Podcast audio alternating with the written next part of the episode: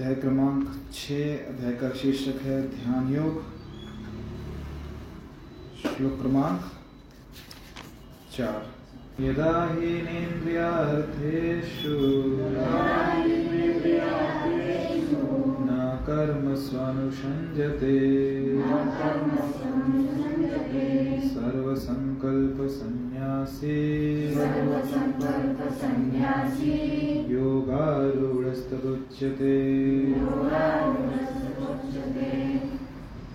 शब्दशात यदा जब ही निश्चय ही न नहीं इंद्रिय अर्थेशु इंद्रिय तृप्ति में न कभी नहीं। कर्मसु। सकाम कर्म। में अनुषंजते निरत रहता है। सर्व संकल्प समस्त भौतिक इच्छाओं का। सन्यासी। त्याग करने वाला। योगारूढ़। योग में तदा उस समय उच्चते कहलाता है। अनुवाद जब कोई पुरुष समस्त भौतिक इच्छाओं का त्याग करके ना तो इंद्र तृप्ति के लिए कार्य करता है और न सकाम कर्म में प्रवृत्त होता है तो वह योगारूढ़ कहलाता है। तात्पर्य श्री द्वारा जब मनुष्य भगवान की दिव्य प्रेमा भक्ति में पूरी तरह लग जा, लगा रहता है तो अपने आप में प्रसन्न रहता है। और इस तरह इंद्रिय तृप्ति या सकाम कर्म में प्रवृत्त नहीं होता। अन्यथा इंद्रिय तृप्ति में लगना ही पड़ता है, क्योंकि कर्म किए बिना कोई रह नहीं सकता। बिना कृष्ण भावनामृत के मनुष्य सदैव स्वार्थ में तत्पर रहता है। किंतु कृष्ण भावना भावित व्यक्ति कृष्ण की प्रसन्नता के लिए ही सब कुछ करता है। फलतः वह इंद्रिय तृप्ति से पूरी तरह विरक्त रहता है। जिसे ऐसी अनुभूति प्राप्त नहीं है, उसे चाहिए कि भौतिक इच्छाओं से बचे रहने का यह यंत्रवत प्रयास करे, तभी वह योग की सीढ़ी से ऊपर पहुँच सकता है। जब कोई पुरुष समस्त भौतिक इच्छाओं का त्याग करके ना तो इंद्र तृप्ति के लिए कार्य करता है और न सकाम कर्मों में प्रवृत्त होता है तो वह योग आरूढ़ कहलाता है। हरे कृष्णा।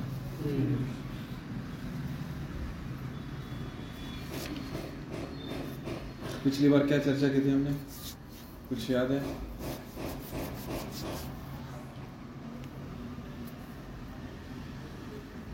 सात दिन सात रात बीत गई।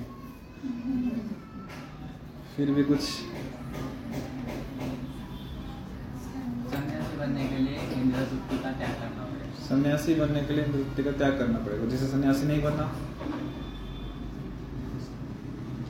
वो कर सकता है। इसे भी करना चाहिए। ओके और? जी।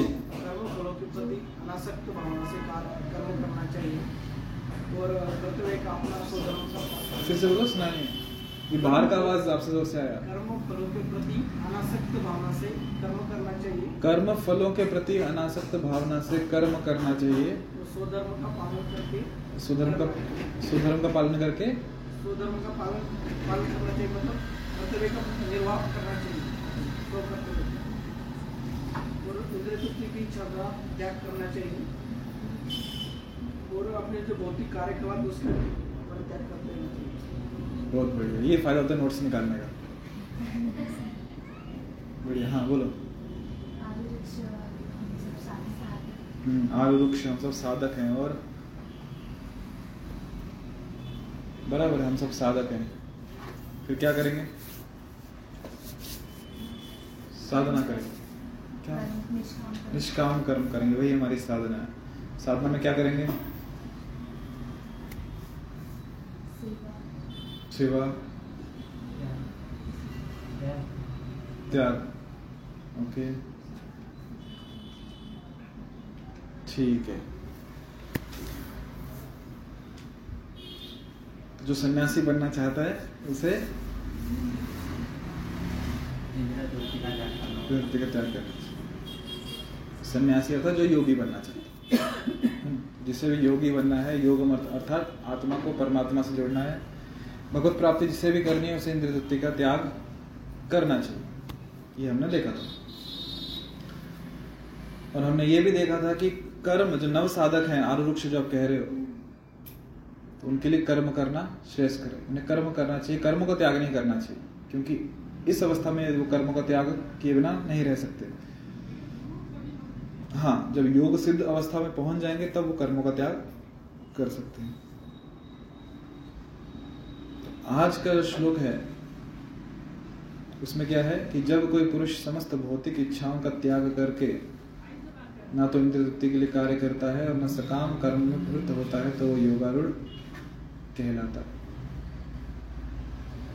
फिर से बात कहीं पे आके रुकी? इंद्र तृप्ति का अभी तक आप लोग बोर हो गए होंगे ना? हर बार यही चीज़ आके रुकती है। इंद्र तृप्ति का त्याग।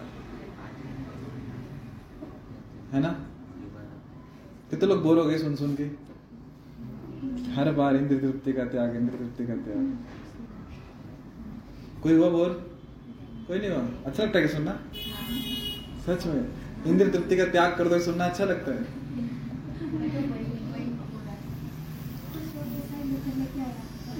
क्या क्या माता जी?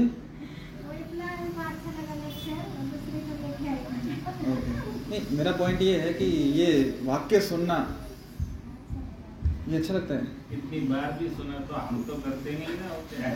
तो चालू ही। है। उसके बारे में बहुत टाइम नहीं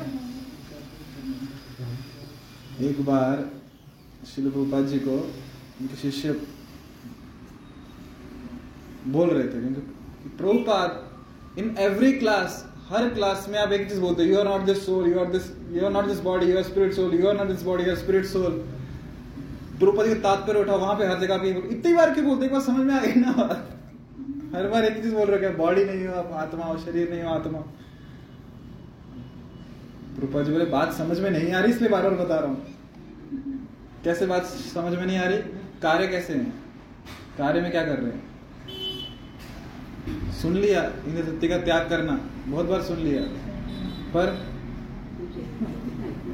लगा रहता है तो अपने आप में प्रसन्न रहता है और इस तरह वह इंद्र सत्य या सकाम कर्म में प्रवृत्त नहीं होता। एक बात तो समझ में आई कि जो अभी तक श्लोक चल रहे हैं, भगवान हर श्लोक में लगभग यही कह रहे हैं कि इंद्र तृप्ति का त्याग कर दो। प्रश्न प्रश्न, सवाल ये अच्छा लगता है। मज़ा आता है। इसलिए जाते बराबर है।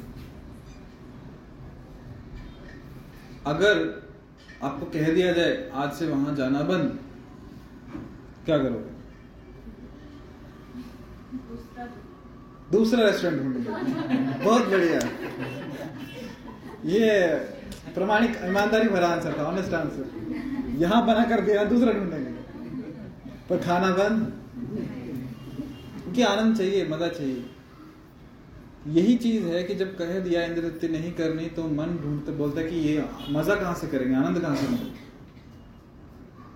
तो कितना भी ज़बरदस्ती रोका जाए तो संभव जैसे आपने छोटे बच्चे देखे किसी किसी को आदत होती है, अंगूठा चूसने। अंगूठा, उंगली में चूसते रहते कितना भी उन्हें मना करो, सुनते नहीं सुनते। हाथ को बाँध भी दिया जाए तो भी कैसे तो खोल के मुँह डालेंगे। हाथ को लाल मिर्ची भी लगा दी जाए। नहीं, ये सब टेक्निक्स अप्लाई किए हैं, इसलिए बोल रहा हूँ।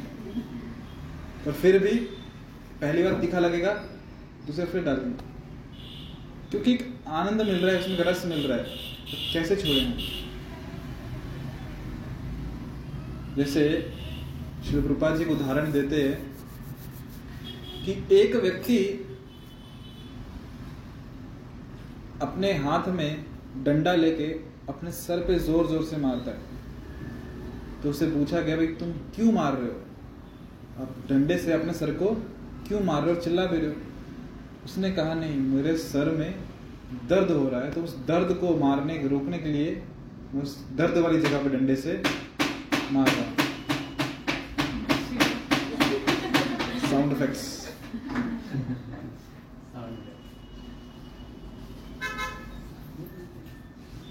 तो अच्छा उपाय है क्या? अच्छा उपाय नहीं। क्यों? दर्द कम होगा? नहीं होगा। बढ़ेगा। छोटे बच्चे उनके बाल लंबे होते हैं। छोटे बच्चे होते हैं उनके बाल लंबे होते हैं। तो क्या करते हैं? अपने बालों को पकड़ के ज़ोर से खींचते हैं। देखा होगा आपने। जो चीज़ हाथ में आके पकड़ के खींचता कभी आप गलती से अपने ही बाल हाथ में आ गए तो उसे खींचते और चिल्लाते रहते क्योंकि मेरे बाल खींच रहे हैं। कौन खींच रहा है? खुद ही खींच रहा है। छोड़ दे उसको। देखा है आपने ऐसा? तो कौन तकलीफ़ दे रहा है? खुद ही व्यक्ति खुद को तकलीफ़ दे रहा है। वापस आते हैं इंद्र तृप्ति के ऊपर। हम इंद्र तृप्ति क्यों करते हैं? बोर हो गए। कुछ तो जीवन में समस्या है। उस समस्या के समाधान के लिए इंद्र तृप्ति करने का प्रयास करते हैं। ये सोच के कि उसके करने से हमें आनंद की प्राप्ति होगी, या फिर मज़ा आएगा इसलिए करते हैं ना। घर पे खाना उपलब्ध है। हाँ या ना?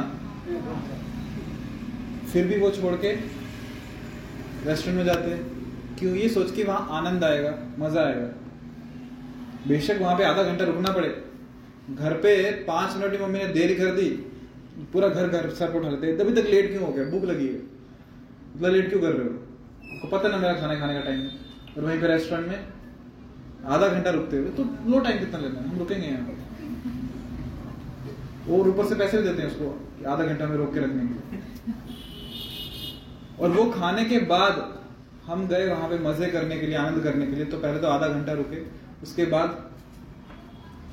वो जो भोजन है, आपको क्या लगता है? बहुत ही आपको स्वास्थ्य प्रदान करेगा। वहाँ पैसे देते हैं किस लिए? मज़े के लिए और बाद में बीमारी घर पे लेके आए बीमार होते हैं खाए ना, और फिर वो बीमारी ठीक करने के लिए और पैसे देते हैं डॉक्टर को। वही यदि घर पे भोजन करते, खिड़की बंद कर बाहर से बाहर से। वही यदि घर पे भोजन करते तो स्वास्थ्य अच्छा रहता। पर इंद्र तृप्ति के चक्कर में क्या हो गया? परेशानी और मोल ले फ़ैन लगाना चाहिए। फ़ैन फ़ैन ऑन करो।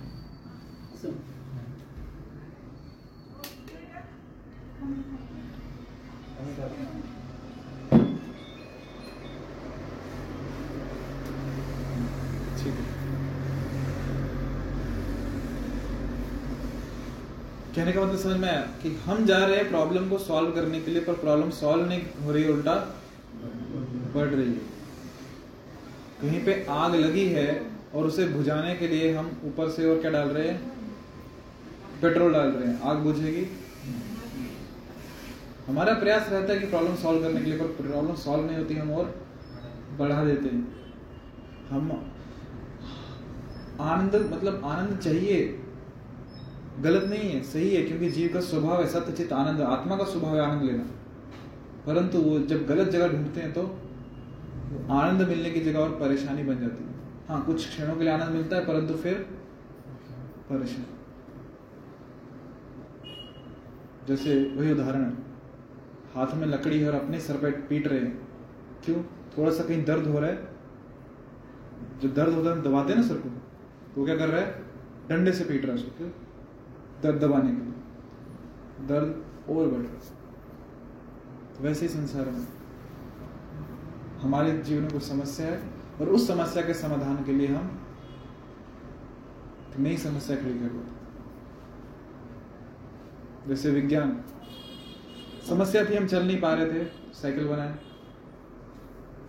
पर साइकिल को फिर मेहनत लगती है। तो फिर क्या किया? उसको मोटर लगा दी। मोटरसाइकिल बन गई। फिर देखा मोटरसाइकिल में दो ही लोग बैठते हैं। हम चार हैं। और छत भी नहीं है, बारिश का दिन है। तो क्या किया? चार टायर लगा दिए। कार बन गई। फिर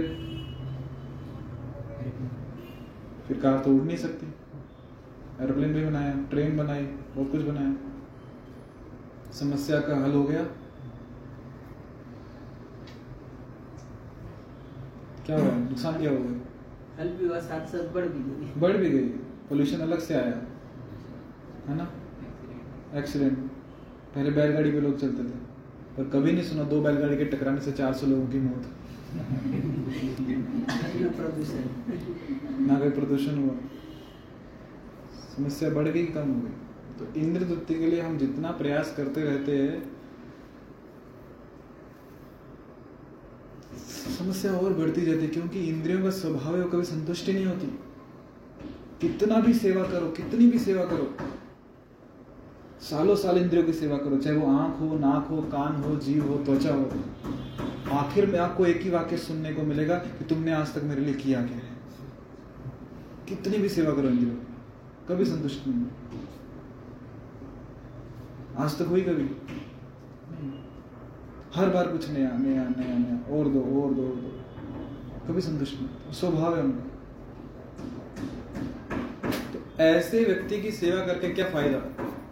या ऐसी कंपनी में जॉब करके क्या फ़ायदा जहाँ का बॉस, मालिक आपको हमेशा बोले, तुम कुछ काम ही नहीं करते। अब दिन सुबह से लेकर सुबह आँख खुली, तब तो मालिक की सेवा कर रहे हो।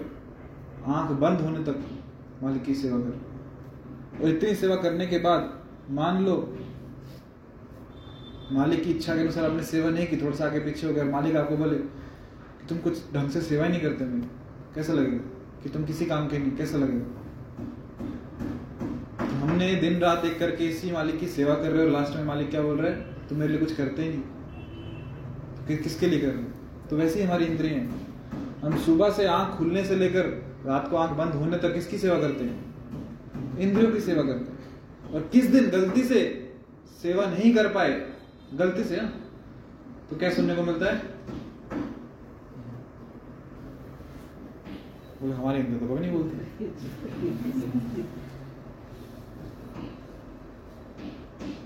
हमारी नहीं बोलती पर दूसरों की तो बोलते है। ना कि जो व्यक्ति ठीक है उदाहरण ये उदाहरण सबको समझ में आएगा घर पे माता पिता बच्चों को ज़्यादा समझ में आएगा, या फिर बड़े भी कभी बच्चे थे। तो माता पिता बच्चों की कितनी सेवा करते कितनी सेवा करते बहुत करते हैं ना, सब कुछ उनके लिए कर रहे हैं। और किसी दिन गलती से गलती से भी क्या, मान लो आपका बर्थडे है, और पिताजी ने आपके लिए एक गिफ्ट लाया, साइकिल। और साइकिल का कलर आपको चाहिए था रेड और गलती से ग्रीन कलर की साइकिल ले आए। आपको साइकिल गिफ्ट में मिलकर खुशी होगी? खुशी होगी? गुस्सा आएगा। ये कौन से कलर की साइकिल उठा लाए? आपको तो कलर का सेंस ही नहीं वो इतनी खुशी खुशी मार्केट में जाके इतनी महँगी साइकिल लेके आए बेस्ट कंपनी की साइकिल लेके आए और आपको गुस्सा किस बात का आया? कि कलर मुझे पसंद नहीं है, इस कलर की साइकिल क्यों लाई? ऐसा होता है? ऐसा होता है? हाँ या ना?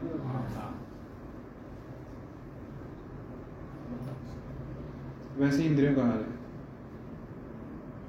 कितना भी सेवा करे लास्ट में क्या बोलते हैं, आप ठीक से सेवा नहीं करते कभी संतुष्ट नहीं होती। और हम ऐसे हैं कि हम इंद्रियों से आनंद लेने का प्रयास करते हैं और इंद्रियों से आनंद लेने का प्रयास ऐसा है जैसे कि मान लो बांबू बाँस में से हम गन्ने का जूस लेने का प्रयास करें।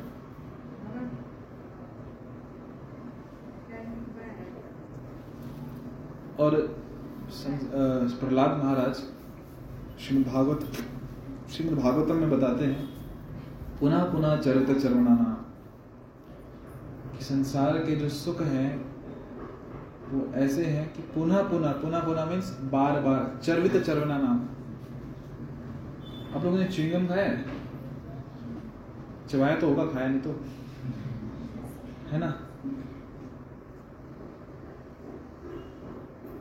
च्युइंगम व्यक्ति जब खाता है, चबाता है तो कैसा लगता है? कैसा लगता है शुरू शुरू में अच्छा लगता कैसा लगता है? अच्छा मतलब कैसा लगता है? मीठा लगता है। कैसा लगता है? मीठा। लगता है। उसको चबाते चबाते चबाते चबाते फिर क्या हो जाता है? उसकी मिठास खत्म हो जाती है। वो फीका हो जाता है। फिर उस च्युइंगम का क्या करते हैं? उसको डेस्क के नीचे लगा देते हैं। अलाउड नहीं है। किसको कौन देख रहा है कि कहाँ लगाया स्कूल में जो जाते हैं लोग या फिर किसी के बालों पे। डेस्क के नीचे। है ना? और फिर कहानियाँ खत्म नहीं हुई, अभी आगे कहानी अभी फिर और बोर हो रहा है। क्या करे? कुछ तो चबाने को चाहिए। तो जो चिपकाया हुआ डेस्क के नीचे, उसी को वापस निकाल के फिर चबा रहे फिर चबा रहे चबा रहे, मीठा तो लग नहीं रहा। फिर निकाल दिया, कहाँ रखे वहीं पे लगा दिया वापस। फिर कुछ समय बीता, फिर बोर हो रहा है, क्या करे? वापस वैसे चिंगम निकाला, फिर मुँह में डाला और चबाने लगे। चबा तो रहे, पर आनंद नहीं आ रहा क्यों मिठास तो है नहीं उसमें। चबाया चबाया चबाया, फिर मुँह से निकाला डेस्क के नीचे लगा दिया। फिर कुछ समय बाद बोर हो रहा है, क्या करे? तो वही चिंगम लिया, मुँह में डाला, चबा रहे चबा रहे चबा रहे आनंद तो आ नहीं आपको हँसी आ रही है, पर हम सब की कहानी हम भी यही करते सुख भोगते जब इंद्र तृप्ति करते हैं तो खाते तो है, या फिर जो भी आँख, नाक, कान, जिसकी जो जो इंद्र तृप्ति इंद्र विषय वस्तु, इंद्र का जब संपर्क होता है, करते हैं, पर करते करते फिर बोर हो जाते हैं, फिर उसका त्याग कर देते फिर अगली बार वापस वही इंद्र तृप्ति उठाते इसका त्याग कर था एक बार जैसे उदाहरण, कहीं पे जो भी भोजन में हमको बहुत अच्छी वस्तु लगती है खाने के लिए, हमने वो ले ली और भरपूर एकदम पेट भर के, गले तक भर के खाए जा रहे, खाए जा रहे क्यों हमें बहुत पसंद है। और किसी कारणवश हमने इतना खा लिया, इतना खा लिया कि हम बीमार पड़ गए तो उस दिन मन में सोच लेते हैं कि दोबारा आज का ज़िंदगी में ये कभी खाएँगे नहीं। हुआ ऐसा? हुआ ऐसा? परेशान हो गए इससे, इसकी मिठास खत्म हो गई इसी च्युइंगम की। थूक दिया इसको। और फिर कुछ दिनों के बाद वापस से उसको लेते और फिर खाने का प्रयास करते कि क्या पता इसमें आनंद आ जाए। कितने लोगों ने किया? च्युइंगम नहीं किया होगा। ऑब्वियसली पर जिस भोजन का त्याग कर दिया परेशान होकर से कि बीमार हो गए थे आखिरी बार, दोबारा से भोजन करते हैं। वही दोबारा करते कितने लोगों ने किया? है बहुत बढ़िया तो शास्त्रों के वचन झूठे नहीं है। प्रूव हो गया। कि हम वही चीज़ दोबारा चबाने का प्रयास करते जो हमने थूक दिया है।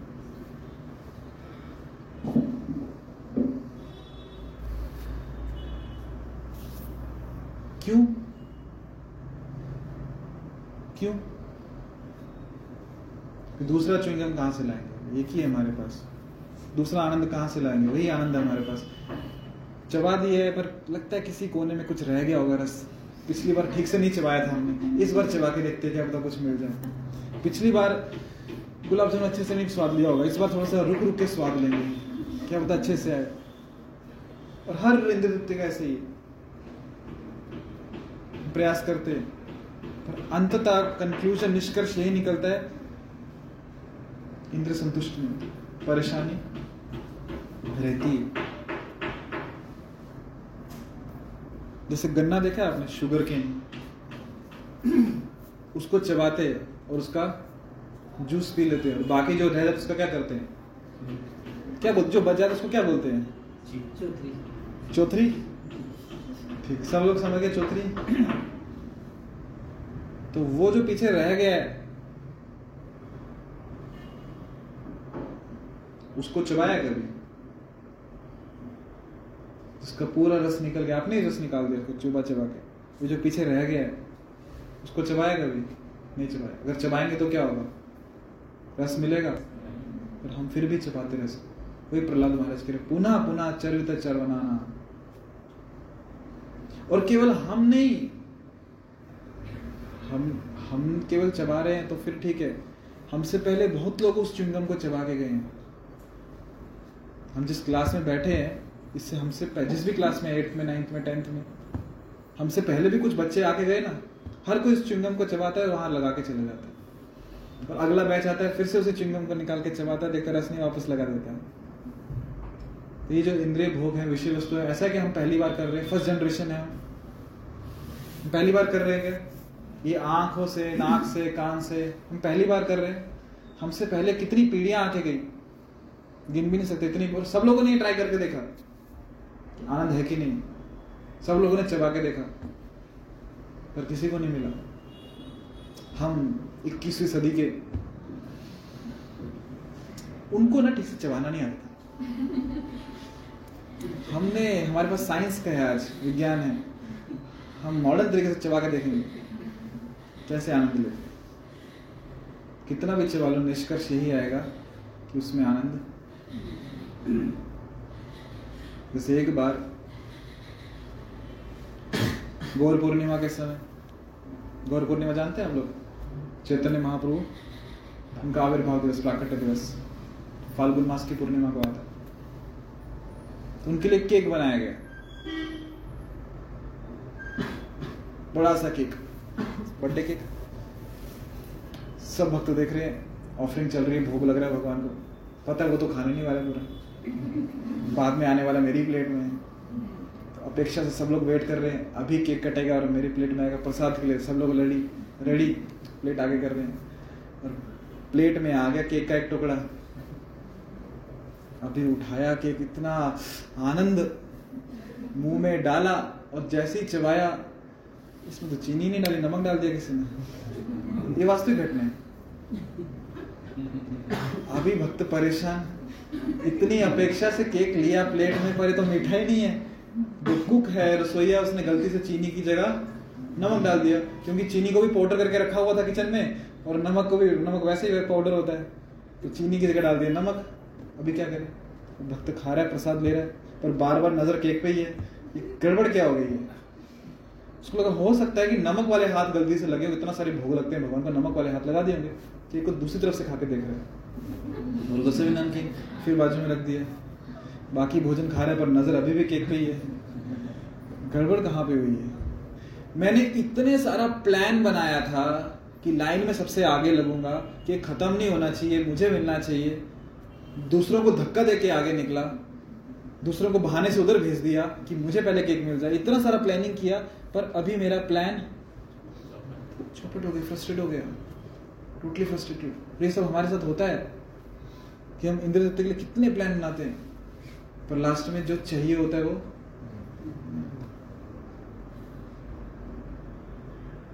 क्यों नहीं मिलता? क्योंकि है ही नहीं। भगवान कहते हैं, दुखालयम अशाश्वतम। ये संसार किसका घर है? दुखों का घर है। आलय शिवालय, शिव जी का घर, हिमालय, हिम मतलब बर्फ़ का घर। पुस्तकालय जहाँ पुस्तकें होती हैं, पुस्तकों घर। रुग्णालय, जहाँ रुग्ण होते हैं। ग्रंथालय जहाँ ग्रंथ होते हैं, वैसे दुखालय जहाँ दुख होते हैं। जब कंपनी में प्रोडक्ट बनाया, प्रोडक्ट के ऊपर लेबल लगा दिया इंग्रेडिएंट्स क्या क्या दुखों का घर है तो हमको सुख कहाँ से मिलेगा? बस सुख की गाजर दिखती है।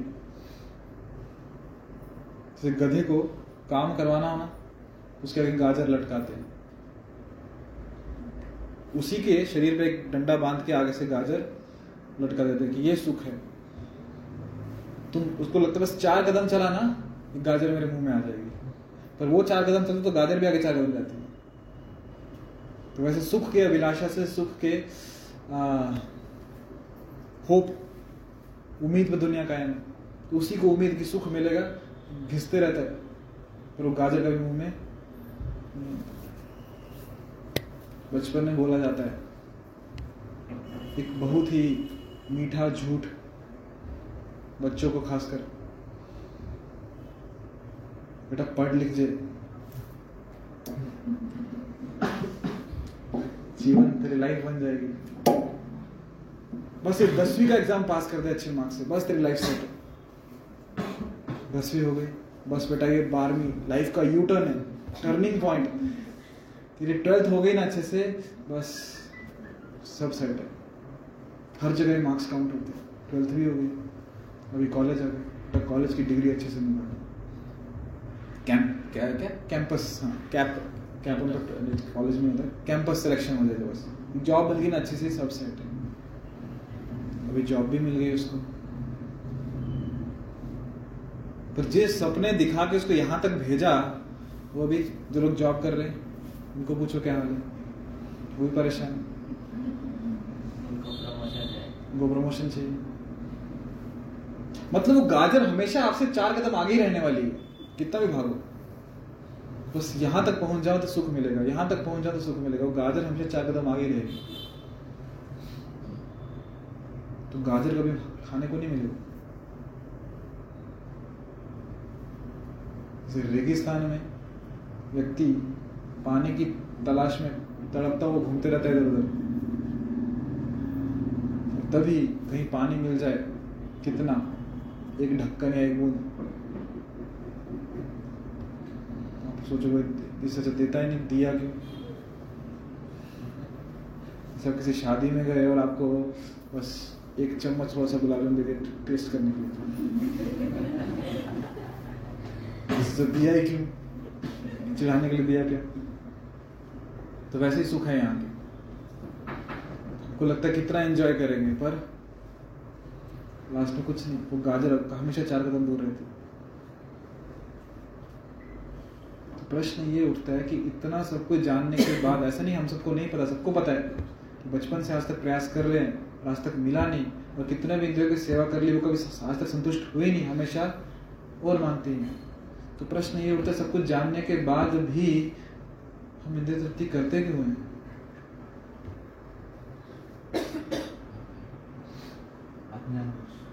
अज्ञानवश।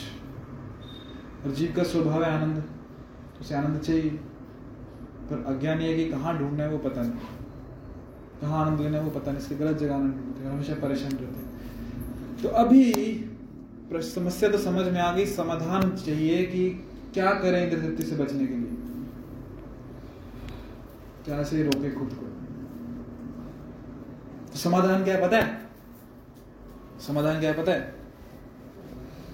समाधान ये है, आपको उत्तर सुन के बहुत अच्छा लगेगा कि आपको इंद्रियों को आनंद देने से रोकना नहीं है। आपको इंद्रियों को आनंद देने से रोकना नहीं है। इंद्रियों को आनंद दीजिए। कैसे उत्तर। समाधान? बोले ये तो चाहिए था। पर इंद्रियों को इंद्रियों को आनंद कौन सा देना भौतिक आनंद नहीं, आध्यात्मिक आनंद। क्योंकि इंद्रियों को आनंद चाहिए।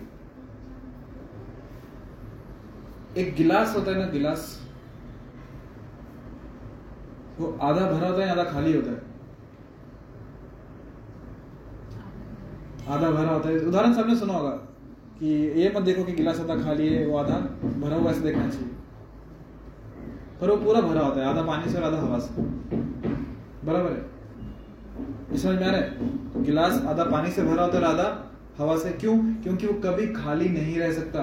वैक्यूम स्टेट नेचुरल स्टेट नहीं है। तो वैसे ही हमारी इंद्रियों की वैक्यूम को हिंदी में क्या बोलते हैं? सब लोग समझ गए वैसे क्या उदाहरण?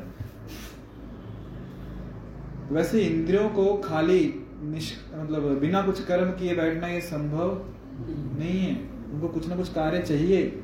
बच्चों को चुपचाप एक जगह नहीं बिठा सकते आपको। कुछ ना कुछ एंगेजमेंट देना पड़ेगा। इसलिए माता पिता जब देखते हैं कि बच्चा संभल नहीं रहा, उसको मोबाइल फ़ोन स्मार्टफ़ोन पकड़ा देते हैं। ले, तू वो व्यस्त रहे और मुझे भी मेरे काम में व्यस्त रहने दे। बराबर है? क्यों? उनको भी पता है, इसको बोलेंगे, चुपचाप यहाँ बैठो, नहीं बैठने वाला। उसको कुछ ना कुछ एंगेजमेंट चाहिए।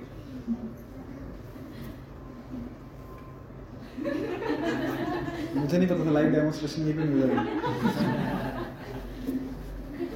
तो वैसे ही हम जो हमारी इंद्रियाँ हैं, उनको खाली नहीं छोड़ सकते, उनको कुछ ना कुछ कार्य में लगाना पड़ेगा। कानों को कुछ ना कुछ सुनने को चाहिए, आँखों को कुछ देखने को चाहिए नाक को कुछ सूंघने को चाहिए, जीवों को कुछ स्वाद के लिए चाहिए, त्वचा कुछ स्पर्श के लिए चाहिए।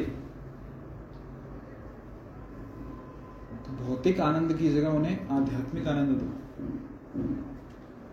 जैसे उदाहरण, किसी को मान लो, बाहर में जो फास्ट फ़ूड मिलता है, वड़ा पाव हो गया, पकोड़े हो गए, भजिया, खाना बहुत पसंद है। और वो बार बार बाहर जाके खाएगा। उसको कित- कितना भी मना किया, वो नहीं सुनने वाला। बाहर जाके, बीमार पड़ेगा, पर फिर भी बाहर जाके खाएगा। तो उपाय क्या है कि माता पिता क्या करते हैं? उसे घर पे बना के देते। वही वस्तु घर पे बना के देते भाई घर पे खा। एटलीस्ट कम से कम बीमार तो नहीं पड़ेगा। क्यों? उसकी जीवा को आनंद चाहिए। तो वैसे ही हमारी जीवा को सॉरी जीवा ही नहीं, पूरी सभी इंद्रियों को आनंद चाहिए। तो भौतिक की जगह उन्हें यदि आध्यात्मिक आनंद देंगे तो वो संतुष्ट रहेंगे। रोने चाहिए। तो भौतिक इंद्र तृप्ति को हम तब तक नहीं त्याग पाएँगे जब तक हम ऊँचे स्वाद का आस्वादन नहीं कर पाएँगे। ऊँचे स्वाद का आस्वादन हो गया तो निचले स्वाद अपने आप छूट जाते हैं, छोड़ना नहीं पड़ता। जैसे भक्ति में आने के बाद बहुत सारे लोगों की बुरी आदतें छूट जाती है, छोड़ना। जैसे जो रास्ते पे, क्या बोलते हैं, हाथ गाड़ी, टपरी, वहाँ पे खाने की आदत होती है। पर इस दिन गलती से आपने किसी फाइव स्टार होटल में खा लिया, दोबारा टपरी पे नहीं खा पाओगे। क्यों? वो स्वाद आ गया। फाइव स्टार होटल में क्या खाना बनाते हो? क्या सर्विंग करते हो? पैसे लेते हैं पर? वो स्वाद आ गया तो अभी दोबारा आप पे जाओगे तो देखोगे भी नहीं। तो वैसे ही जब ऊँचे रस का आस्वादन हो गया तो निचले जो रस है उन्हें व्यक्ति आसानी से छोड़ देता है, त्याग के छूट जाते कुछ विशेष नहीं करना पड़ता। जैसे एक उदाहरण। भक्ति में आने से पहले, भक्ति मार्ग में आने से पहले, भक्तों से जुड़ने से पहले बहुत बार आदत होती है मूवीज़ के गाने सुनने। परंतु जो भक्तों के संग में आते हैं, कीर्तन में जैसे जुड़ने लगते हैं तो कीर्तन इतना अच्छा लगता है कि जो बॉलीवुड के गाने हैं, अपने आप छूट जाते छोड़ना नहीं पड़ता जैसे एक भक्त है वो बेस में आए मतलब बेस मतलब फैसिलिटी है जहाँ पे भक्त स्टूडेंट्स एक साथ में रहते हैं। तो बेस में आए और उन्होंने कहा कि, प्रभु जी, मुझे बॉलीवुड के गाने सुनना बहुत अच्छा लगता है। तो क्या बेस में आने के बाद बेस मतलब Bhakti Vedanta academy for cultural education बच्चे वहीं पे रहते हैं प्रसाद वहीं पे लेते हैं और कॉलेज जाते हैं आके पढ़ाई करते हैं। बोले, प्रभु जी, मुझे पिक्चरों के गाने बहुत सुनना अच्छा लगता है। तो क्या मैं बेस में आके भी सुन पाऊँगा क्या? क्योंकि आप तो बोलते हो सब सुनना नहीं होता।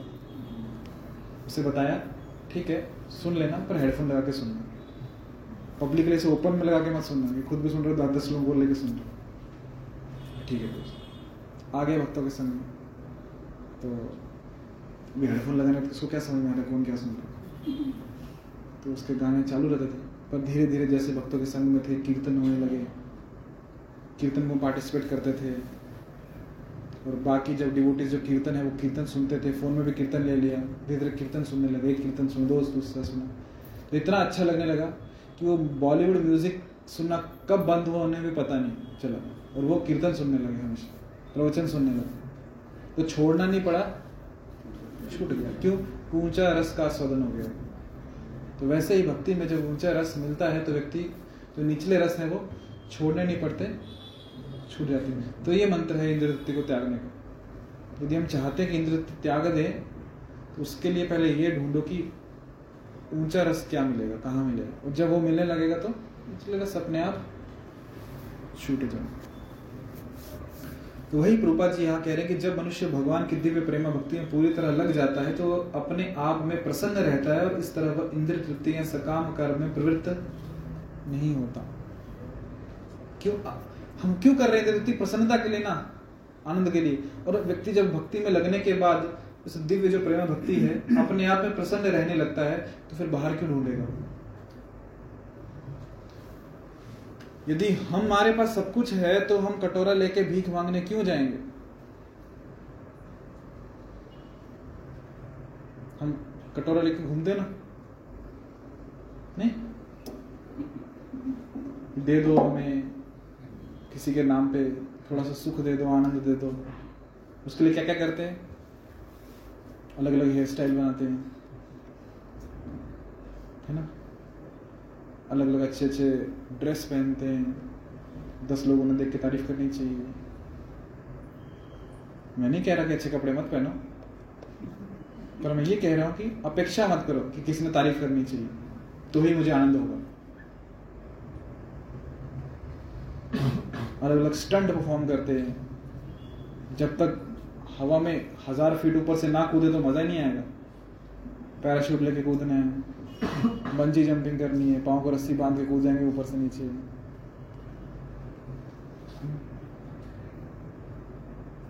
कपड़े फटे हुए पहनेंगे। हाँ स्टाइल अभी फ़ैशन है। आप लोग हंस रहे हो? क्या करेंगे मॉल्स में ये रहता है सेल लगती है ना? तो जनरली रहता है शर्ट के साथ पैंट फ्री पैंट के साथ शर्ट फ्री एक, दो शर्ट के साथ तीसरी शर्ट फ्री तो वैसे ही एक जगह शोरूम में ड्रेस लटकी थी शर्ट जगह जगह से फटी हुई थी ट्राउज़र जीन्स की पैंट थी, जगह जगह से फटी हुई थी।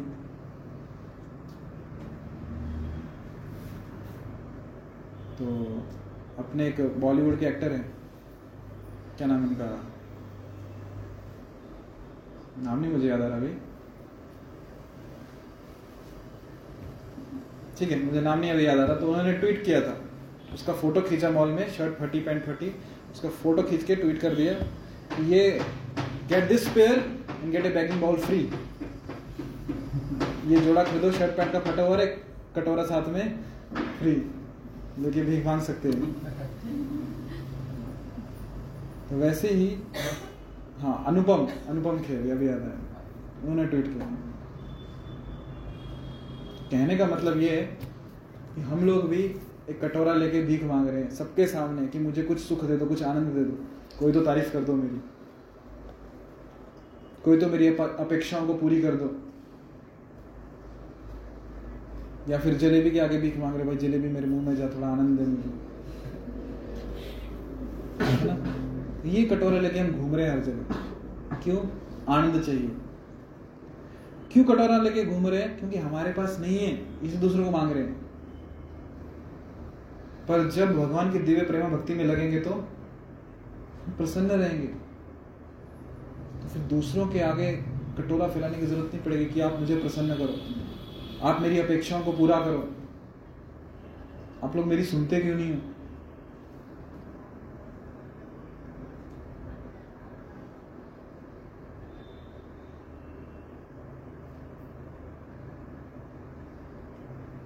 व्यक्ति द्वेष करता है लोगों से, या फिर दूसरों को नीचा दिखाना चाहता है ताकि खुद ऊपर बनना चाहता है। हमेशा नंबर वन फ़र्स्ट पोजीशन चाहिए। कंपटीशन में सबसे आगे। है ना? सब सब लोगों ने मेरी तारीफ़ करनी चाहिए, सब लोगों ने मुझे देखना चाहिए, सब लोगों ने मेरी पूजा करनी चाहिए, मुझे मान सम्मान देना चाहिए। ये सब क्यों? क्योंकि अंदर से खोखलापन है। खाली अंदर से, कुछ नहीं है। जब अंदर खोखला रहता है ना व्यक्ति, तभी बाहर चीज़, इन चीज़ों में पड़ता है। कि सब लोग मुझे दो, क्यों? मुझे प्रसन्नता चाहिए कटोरा लेके घूम रहा है, खाली हूँ मैं अंदर से। फिर जब भगवान की दिव्य प्रेम भक्ति में लगेगा, मूल में जब पानी दे दिया तो भगवान प्रसन्न हो गए तो स्वाभाविक रूप से प्रसन्न हो गए जब जड़ों में पानी दे दिया तो पत्तों को पानी अपने आप मिल जाएगा। पूर्ण को प्रसन्न कर दिया तो जो उनके अंश हैं, हम लोग भी प्रसन्न अपने आप हो जाएँगे। वैसे कृष्ण को प्रसन्नता की उनकी दिव्य प्रेम भक्ति की, उनकी सेवा की तो हम अपने आप प्रसन्न रहेंगे। जब हम अंदर से प्रसन्न रहेंगे, अंदर से भरे हुए रहेंगे तो बाहर कटोरा लेके भीख मांगने की आवश्यकता नहीं पड़ेगी दूसरों के सामने कि मुझे आनंद दो, प्रसन्नता दो। फिर चाहे कोई व्यक्ति हो या वस्तु हो। अक्सर सुना जाता है कि लोगों ने इस चीज़ का त्याग कर दिया, उस चीज़ का त्याग कर दिया सब का त्याग कर दिया। क्यों त्याग कर दिया? उनको ऑलरेडी मिल गया बहुत कुछ, इसलिए त्याग कर दिया।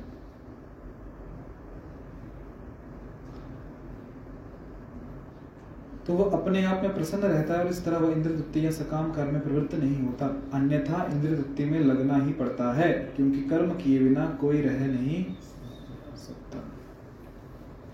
बिना कृष्ण भावनामृत के मनुष्य सदैव स्वार्थ में तत्पर रहता है। किंतु कृष्ण भावना भावित व्यक्ति कृष्ण की प्रसन्नता के लिए ही सब कुछ करता है। फलता वह इंद्र तृप्ति से पूरी तरह विरक्त रहता है। जिससे ऐसी अनुभूति प्राप्त नहीं है, उसे चाहिए कि भौतिक इच्छाओं से बचे रहने का वह यंत्र प्रयास करे, तभी वह योग की सीढ़ी से ऊपर पहुँच सकता है। तो ठीक है, ये तो बात होगी। जिन्होंने अनुभव किया है कृष्ण की सेवा में कितना आनंद मिलता है। जो भगवान का नाम जप कर रहे हैं कृष्ण की सेवा कर रहे हैं, उन्हें अनुभूति हो रही है, उन्हें आनंद मिल रहा है, वो ठीक है, उनके लिए आसान हो जाता है इंद्र शक्ति का त्याग करना। पर उनका क्या? जिन्होंने अभी तक उस आनंद का अनुभव नहीं किया तो उनके लिए कहा गया है कि यंत्रवत यंत्रवत कम से कम आर्टिफिशियली तो इंद्र शक्ति का त्याग कर दो। हो सकता है अभी तक आपने रामा इंटरनेशनल में जाके पानी पूरी नहीं खाई। पर कम से कम आर्टिफिशियली तो टपरी पे जाके त्याग कर दो क्यों? पता है वो पानी अच्छा नहीं बीमार पड़ने वाले कम से कम ज्ञान की बुद्धि से तो त्याग कर दो। हाँ, जिस दिन वहाँ खाने को मिलेगा बात की बात है। तो वैसे ही कृष्ण भक्ति में जब आनंद मिलेगा मिलेगा पर कम से कम तब तो आर्टिफिशियली तो इंद्र का त्याग कर। दो इस योग सीढ़ी में ऊपर उठने के लिए। अभी प्रश्न ये है कि इंद्रिय तृप्ति का हमें त्याग करना है, हमें समझ में आ गया? पर क्या करें? दिल है कि मानता नहीं। तो बराबर उसकी गर्दन उधर ही घूमने वाली, आँखें उधर ही देखने वाली है पाँव वहीं पे लेके जाने वाली, नाक को तो उसी की खुशबू आएगी। क्या करें? क्या करें? जी। भगवान की सेवा में लगना चाहिए। बढ़िया। तो ये जो निर्णय लिया, भगवान की सेवा में लगना चाहिए निर्णय किसने लिया?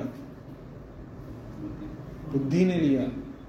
तो बुद्धि को इतना सक्षम बनाना पड़ेगा कि मन को दो कान के नीचे लगा सके। चुपचाप बैठ जाओ है ना? सोचिए बच्चा ज़्यादा शक्तिशाली है माता पिता से। तो माता पिता क्या समझाएँगे उसको? जब तक बच्चा छोटा होता है माता पिता समझाते भी हैं। नहीं सुन रहा तो लगा भी देते हैं। पर जब बच्चा माता पिता की हाइट का हो जाए हाँ? हाँ वो बात बराबर है पर ज़बरदस्ती भी नहीं कर सकते ना उस समय कि नहीं जाना भी। गलत काम नहीं करना नहीं कर सकते। तो वैसे हमारा मन यदि बुद्धि से ज़्यादा शक्तिशाली तो बुद्धि क्या करेंगे? दूसरे हाथ जोड़े खड़े रहेगी ठीक है? कुछ। पर बुद्धि यदि सक्षम है, शक्तिशाली है तो मन को रोक सकती है। तो हमें क्या करना है? बुद्धि को सक्षम बनाना है, उसको शक्तिशाली बनाना है, जिससे वो मन के जो वेग है, उनको रोक सके। बुद्धि का काम क्या है? सही, गलत है, भेद करना। तो बुद्धि को सक्षम बनाना है। और बुद्धि को सक्षम कैसे बनाएँगे? शक्तिशाली कैसे बनाएँगे? कैसे? ज्ञान से, और ज्ञान कहाँ मिलेगा? शास्त्रों में, शास्त्र पढ़ता कौन है?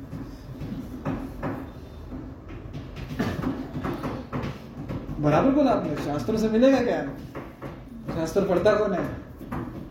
आप लोग पढ़ते हो शास्त्र? मैं नहीं बोलूँगा हाथ खड़ा करने में तो हमें शास्त्र पढ़ने चाहिए।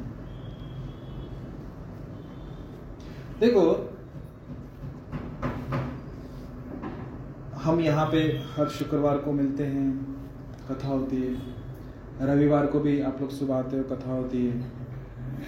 पर हफ़्ते में सिर्फ़ दो दिन नहीं होते ना। दो दिन होते तो ठीक होता था। पर हफ़्ते में कितने दिन होते हैं? सात दिन हैं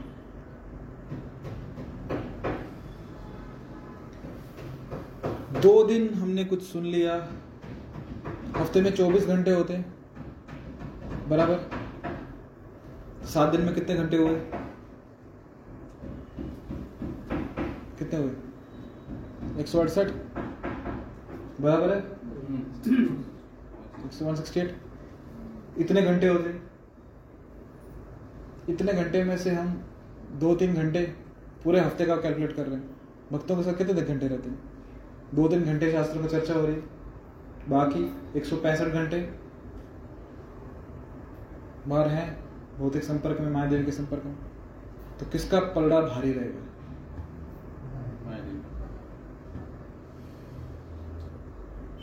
फिर एक अवसर हमारे पास है बुद्धि को सक्षम करने का। कि हमारे पास, हमारे घर में भगवत गीता या श्रीमद् भागवतम जैसे ग्रंथ हैं तो हम उनका रोज क्या कर सकते हैं? अध्ययन कर सकते हैं। उनके संपर्क में रह सकते हैं। बैटरी हमेशा चार्ज रख सकते हैं। तो रोज सुबह उठते ही हम लोग क्या करते हैं? फ़ोन को चार्जिंग पे लगा देते हैं। पता है दिन भर चल, चलाना है। बाद में मौका नहीं मिलेगा। तो हमारी बैटरी कहाँ से चार्ज होगी?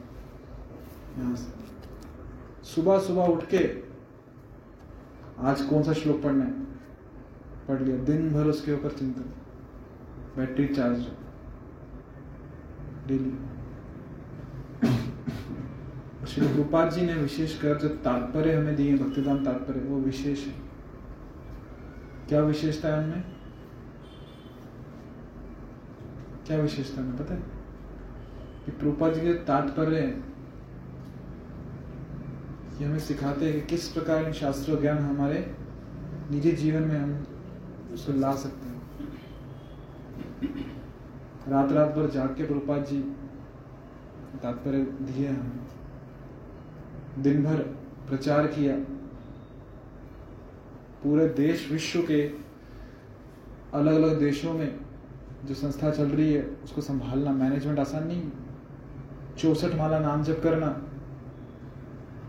भक्तों को, पत्र को, क्या बोलते उसको रिप्लाई करना, उसके बाद तात्पर्य देना। केवल दो घंटे सोते थे शिल रूपा और रात भर क्या करते, तात्पर्य देते थे। और जो ये जो भगवत गीता, भागवतम चेतन चेतन शिल प्रभुपाद जी ने जो हमें पुस्तकें दी हैं प्रभुपाद खुद भी अपने पुस्तकें पढ़ते थे, पता है क्या? बोले कि तात्पर्य जो ग्रंथ है, मैंने नहीं लिखे, बोले स्वयं भगवान ने लिखे। स्वयं पढ़ते थे अपनी पुस्तक। बहुत विशेष है। और ये पुस्तकों का प्रभाव उनका विशेष प्रभाव है। एक उदाहरण मैं आपको देता हूँ। आपने से, आप में से बहुत भक्तों ने पहले भी सुना है, फिर भी आज एक बार फिर से सुनाता हूँ। परम पूज्य राधानाथ महाराज एक बार अमेरिका में न्यू वृंदावन में थे। ऐसे बहुत सारे उदाहरण है, उसमें से एक सुना रहा हूँ। न्यू वृंदावन मतलब क्या? कि पहाड़ों पे अपना इस्कॉन का एक मंदिर था, उसको नाम दिया था न्यू वृंदावन। शिल प्रभुपाद जी ने नाम दिया था। कीर्तनंद स्वामी वहाँ पे प्रचार करते थे। तो राधानाथ स्वामी महाराज वहाँ पे थे और एक व्यक्ति वहाँ पे दक्षिण अमेरिका से, साउथ अमेरिका से आया और ये न्यू वृंदावन नॉर्थ अमेरिका में ऊपर, पहाड़ों पे। एक व्यक्ति आया और महाराज देख रहे हैं कि व्यक्ति आया, मंदिर देख रहा है तो महाराज ने उससे प्रश्न पूछा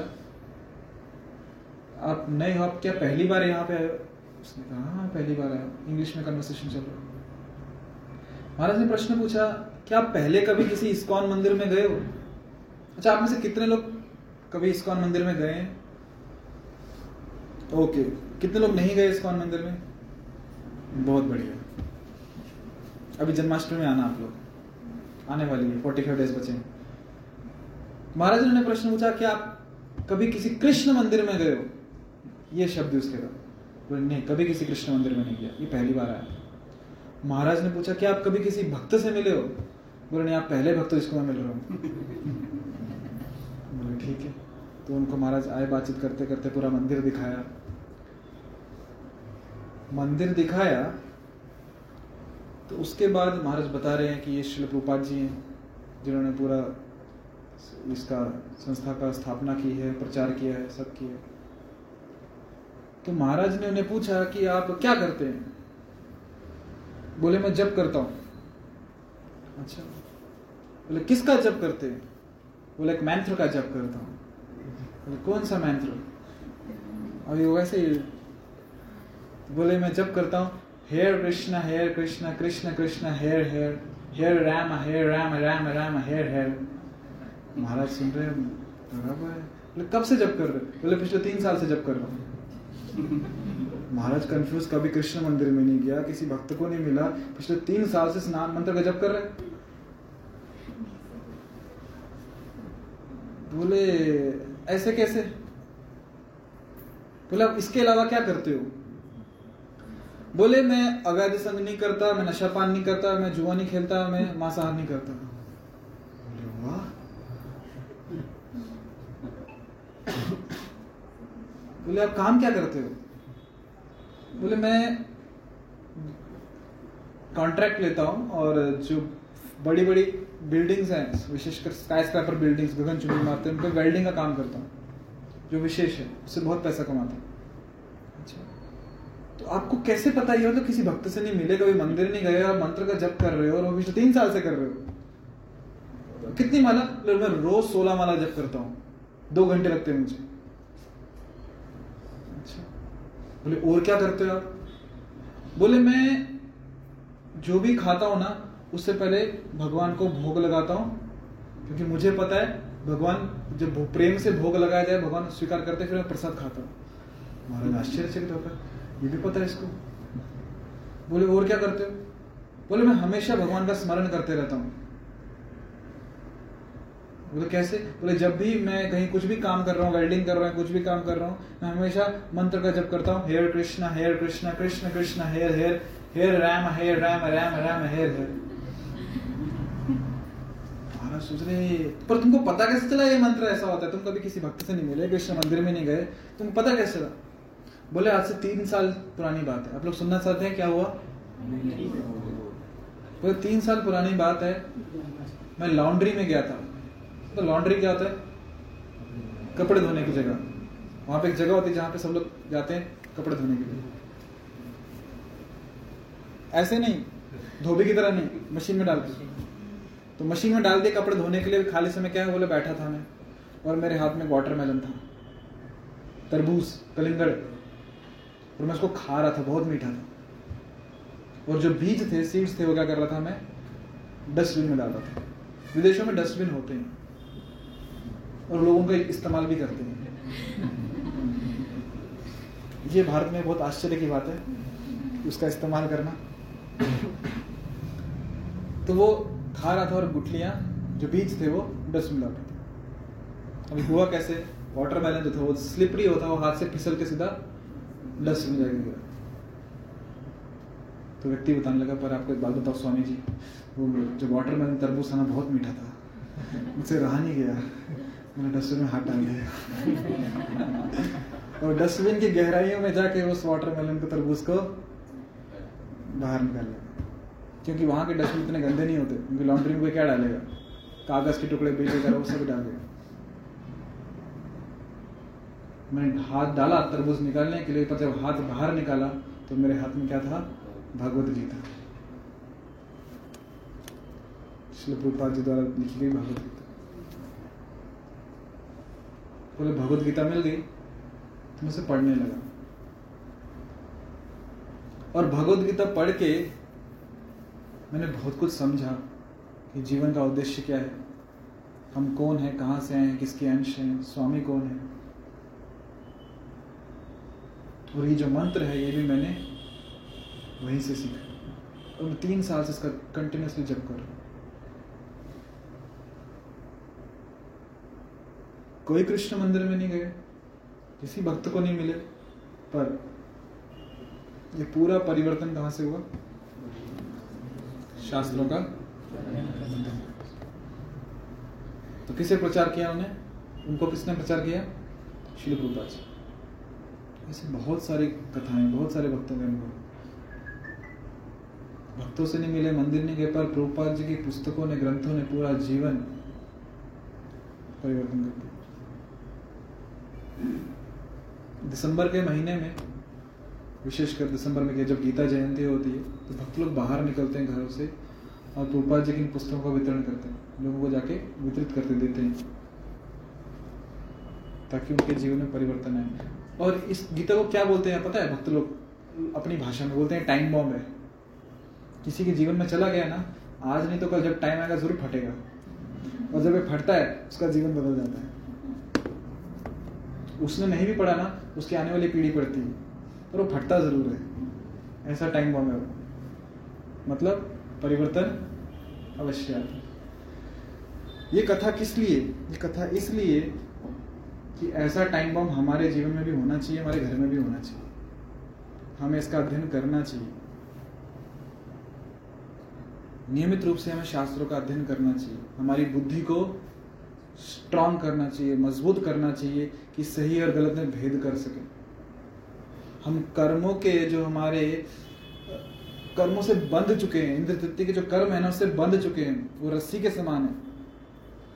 और रस्सी जब गांठ लगाते हैं, जित, गांठ लगाई होगी आप लोगों ने, जितना उसको खींचो ना दोनों तरफ़ से, वो और कसती जाती खुलती नहीं उतना कसती जाती तो वैसे इंद्र तृप्ति हम जब करते हैं ना तो हमारी जो गांठ है, भौतिक जगत में जो फंसे हुए हैं और कसती जाती है गांठ खुलते नहीं तो उसे काटना पड़ता है। पतंग उड़ाई है?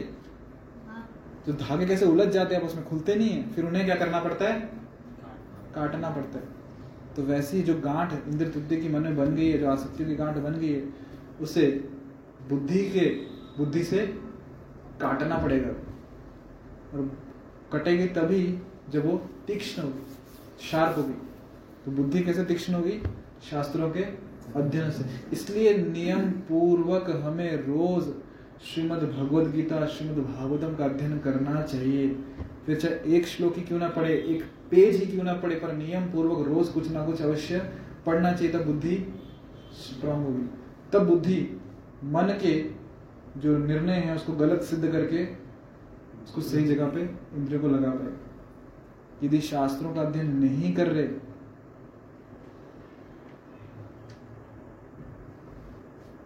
तो फिर मुश्किल यदि योगारूढ़ अवस्था में जाना है, योग में स्थित स्थित होना है तो शास्त्रों का अध्ययन बहुत आवश्यक है। तो प्रश्न पूछ सकते हैं आप तो क्या शास्त्रों का अध्ययन करने से कृष्ण प्रेम मिल जाएगा? क्या भगवान की प्राप्ति हो जाएगी? नहीं होगी। केवल शास्त्रों का अध्ययन करने से कृष्ण प्राप्ति, भगवान की प्राप्ति नहीं होगी, परंतु फिर भी हमें शास्त्र पढ़ने क्यों? क्योंकि शास्त्रों के अध्ययन से हमें यह समझ में आएगा कि कृष्ण की प्राप्ति कैसे होगी। भगवत प्राप्ति कैसे होगी? समझ में आएगा। शास्त्रों का अध्ययन बहुत आवश्यक है। हर रोज शास्त्र पढ़ने चाहिए। हर रोज नियम पूर्वक। भगवत गीता में कितने श्लोक है? पक्का?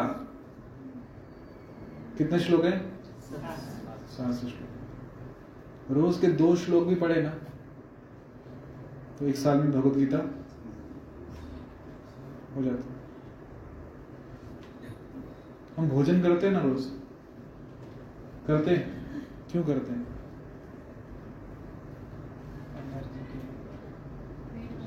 पेट भरने के लिए करते हैं ना। शक्ति मिलती है ना। आत्मा को और बुद्धि को क्या दे रहे हैं? उसको भूखा क्यों मार रहे हैं? उसको कुछ देना चाहिए? उसके लिए खुराक है शास्त्रों का अध्ययन तब बुद्धि स्ट्रांग रहेगी। एक उदाहरण आता है कि हमारे सबके भीतर में दो कुत्ते हैं, एक अच्छा कुत्ता और एक बुरा कुत्ता। बुरे कुत्ते को हमने इतना खिलाया इतना खिलाया, इतनी निवृत्ति करवाई है कि बहुत शक्तिशाली और बहुत ज़ोर ज़ोर से भोगता है। और अच्छे कुत्ते को जो कि बताता है कि अच्छे काम करने चाहिए, उसको कुछ बोलने नहीं देता वो। उसको भी कुछ खिलाया नहीं हमने एकदम शक्तिहीन हो गया है। तो हमें करना क्या है? कि जो हम भोजन बुरे कुत्ते को खिला रहे हैं, उसका भोजन बंद करना है मतलब इंद्र तृप्ति बंद, और किसे खिलाना है? अच्छे कुत्ते को खिलाना है। क्या होगा उससे? धीरे धीरे अच्छे कुत्ते को शक्ति आने लगेगी। क्योंकि जो बुरे कुत्ते को खाना बंद कर दिया लगता शांत हो जाएगा वो? उसे वो गुस्सा आएगा, मुझे क्यों नहीं खिला रहे? और ज़ोर से भोंकेगा वो। मन इंद्रिया और ज़ोर से आंदोलन उठाएगी, हमारी मांगे पूरी करो। मुझे इंद्र चाहिए। और उस समय कितना भी भोंके भोंकने दो। अच्छे कुत्ते को खिलाते रहो। हरिनाम शास्त्रों का अध्ययन, भक्तों का संग, भगवान की सेवा। धीरे धीरे क्या होगा? जो अच्छा कुत्ता है वो मज़बूत बनेगा और वो फिर वो ज़ोर ज़ोर से भोंकेगा। और बुरा कुत्ता फिर उसकी आवाज़ कम हो जाएगी। ठीक है? इसलिए हमें क्या करना है? शास्त्रों का अध्ययन करना हर रोज करना नियम पूर्वक करना है। ताकि हमारी बुद्धि क्या हो? मज़बूत हो। और शिल प्रपात आज भी अपने तात्पर्यों के माध्यम से प्रचार कर रहे हैं। विश्व के अनेक कोनों में कर रहे हैं। हम सबको कर रहे हैं। एक बार रूपा जी के शिष्य चंद्रमोल परम पूज्य चंद्रमौली स्वामी महाराज अपने प्रवचन में बता रहे थे। बोले, आज भी जो व्यक्ति प्रमाणिकता से प्रभुपाद जी ग्रंथ पढ़ता है, वो अनुभव कर पाता है कि शिल प्रभुपाद जी आज भी उसे उससे बात कर रहे हैं। महाराज बताते अपने अनुभव में कि श्रीमद् भागवतम पढ़ रहा था और तात्रूपा जी के तात्पर्य पढ़ रहा था। और पढ़ते पढ़ते एक अवस्था ऐसी है कि मुझे लगा ही नहीं कि मैं पुस्तक पढ़ रहा हूँ। मुझे ऐसा लगा कि स्वयं शिल प्रभुपाद जी बोल रहे हैं और मैं सुन रहा हूँ। ये अनुभव। और हम लोग हमेशा, हम सब लोग चाहते हैं कि कृष्ण केवल क्या फ़ोटो में है, मूर्ति में है? कब साक्षात्कार होगा, कब मैं कृष्ण से बात करूँगा? मुझे कृष्ण से बात करनी है, हम लोग बातचीत करेंगे आपस में फेस टू फेस अक्सर ऐसी इच्छा होती है तो ये कृष्ण की वाणी है। यदि सच में कृष्ण से बात करना चाहते तो कृष्ण हमसे बात कर रहे हैं। वो बोल रहे हैं, पर क्या हम सुनना चाहते हैं? यदि सच में कृष्ण से बात करनी है, सुनना चाहते हैं तो कृष्ण तो कितना कुछ बोले यहाँ पे। सच्ची में इच्छा है कृष्ण से बात करने की, उनको सुनने की तो पहले ये पढ़ना चाहिए, कृष्ण क्या कह रहे हैं? जो कृष्ण देखेंगे हाँ सच में मुझसे बात करने का अभिलाषी है, मेरी बात सुनना चाहता है, तब तो मैं बोलूँगा ना। तो पहले ये सुनो, कृष्ण क्या कह रहे हैं। केवल कृष्ण अर्जुन को नहीं, कह रहे, अर्जुन के माध्यम से हम सबको तो एक नियम हमें लेना चाहिए कि हर रोज कम से कम कुछ ना कुछ, एक पेज हो गया, एक श्लोक हो गया, कम से कम कुछ तो। बिना पढ़े नहीं सोएँगे, कुछ तो पढ़ेंगे। ठीक है? कितने लोग ये प्रतिज्ञा करते हैं, ईश्वर को साक्षी मान के? ठीक है। आप लोग मन में निर्णय ले लो कितना कम से कम रोज श्रीमद भगवत गीता में भागवतम प्रभुपद की ग्रंथ पुस्तक पढ़ेंगे। ये आपके ऊपर। और आ, उसका अनुभव आप स्वयं कर पाएँगे। क्या एक सेटिस्फेक्शन आपको मिल रहा है? और क्या कैसे बुद्धि सक्षम बन रही ठीक है? हरे कृष्ण। तो यहाँ रुके कुछ प्रश्न किसी के मन में? जी। अ, मैंने एक बार है ना भगवद गीता पढ़ रहा था। तो उस वक्त टीचर्स आए तो बोले कि it's not your age to read shastra it's your age current to read knowledgeable books not a shastra तो उस वक्त उन्होंने मुझसे बुक ले ली वो, बाद में दी नहीं। और फिर फिर से मुझे नहीं ले लेनी पड़ी। तो कभी कभी ऐसा लगता है कि इस एज में होना चाहिए। होना तो चाहिए पर पीपल मतलब हाँ तो जाते हम्म, टीचर को बोलना चाहिए ठीक है मेरी एज नहीं आपकी एज है पढ़ लो. किसी की तो एज होगी ना पढ़ने की। बोला ठीक है आप पढ़ लो मेरी एज नहीं है तो. और अगर बाकी नॉलेज क्या this is the true knowledge बाकी नॉलेज लेने के बाद लोग लास्ट में सुसाइड ही करते हैं। This is the true knowledge जैसे एक बार श्री प्रभुपाद जी के अ, पास एक व्यक्ति आया वृद्ध व्यक्ति आया बोले शिल प्रभुपाद, मेरा बच्चा मंदिर में आके सेवा कर रहा है। यहीं पे रह रहा है, मंदिर में रुक गया है। ये कोई उम्र है क्या? जब वो मेरी उम्र का होगा पूरे दुनिया देख लेगा, तब उसे बोलना भक्ति में अभी क्या करने की ज़रूरत है उसको भक्ति वगैरह, नाम जप करने की? तो ओके, आप रुक जाओ, उसको लेके जाओ, जाना तो आपकी रुके, आप रुको। मुझे कोई प्रॉब्लम नहीं है। तो व्यक्ति भी चले गए वापस। तो सिर्फ़ बोलने की बात होती है कि ये एज नहीं है, ये उम्र नहीं है। तो कौन सी उम्र है फिर? व्यक्ति स्कूल में कब जाता है? कॉलेज में कब जाता है? कौन सी उम्र में जाता है? क्यों? क्योंकि वही आयु है जहाँ कोई कुछ सीख सकते हैं, कुछ ज्ञान प्राप्त कर सकते हैं। एक बार घड़ा पक गया, मिट्टी पक गई, फिर उसको ढाल नहीं सकते। मिट्टी कच्ची है, तभी वो आकर लेती तो यही आयु है, जो कुछ सीख सकते एक बार वृद्धावस्था आ गई फिर कहाँ करोगे? वृद्धावस्था में कीर्तन में नाच सकते क्या? कर।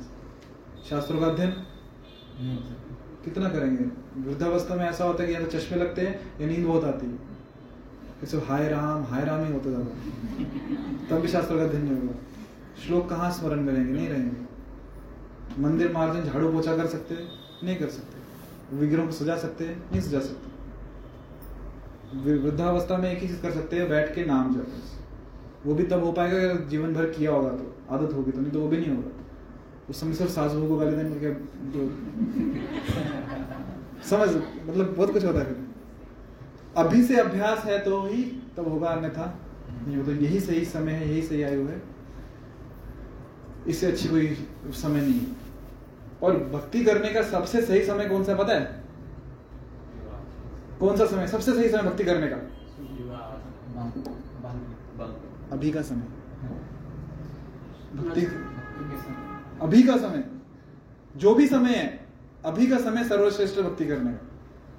फिर चाहे वृद्धावस्था में हो युवा अवस्था में हो, किसी भी अवस्था में जो अभी का समय है ना, वर्तमान बेस्ट समय, कर लो। क्योंकि क्यों? कल हम रहेंगे नहीं, रहेंगे किसे पता? अगला क्षण हमारे हाथ में है क्या? अभी का क्षण है। तो अभी हम नाम जप कर सकते हैं भगवान की सेवा। ठीक हरे कृष्ण।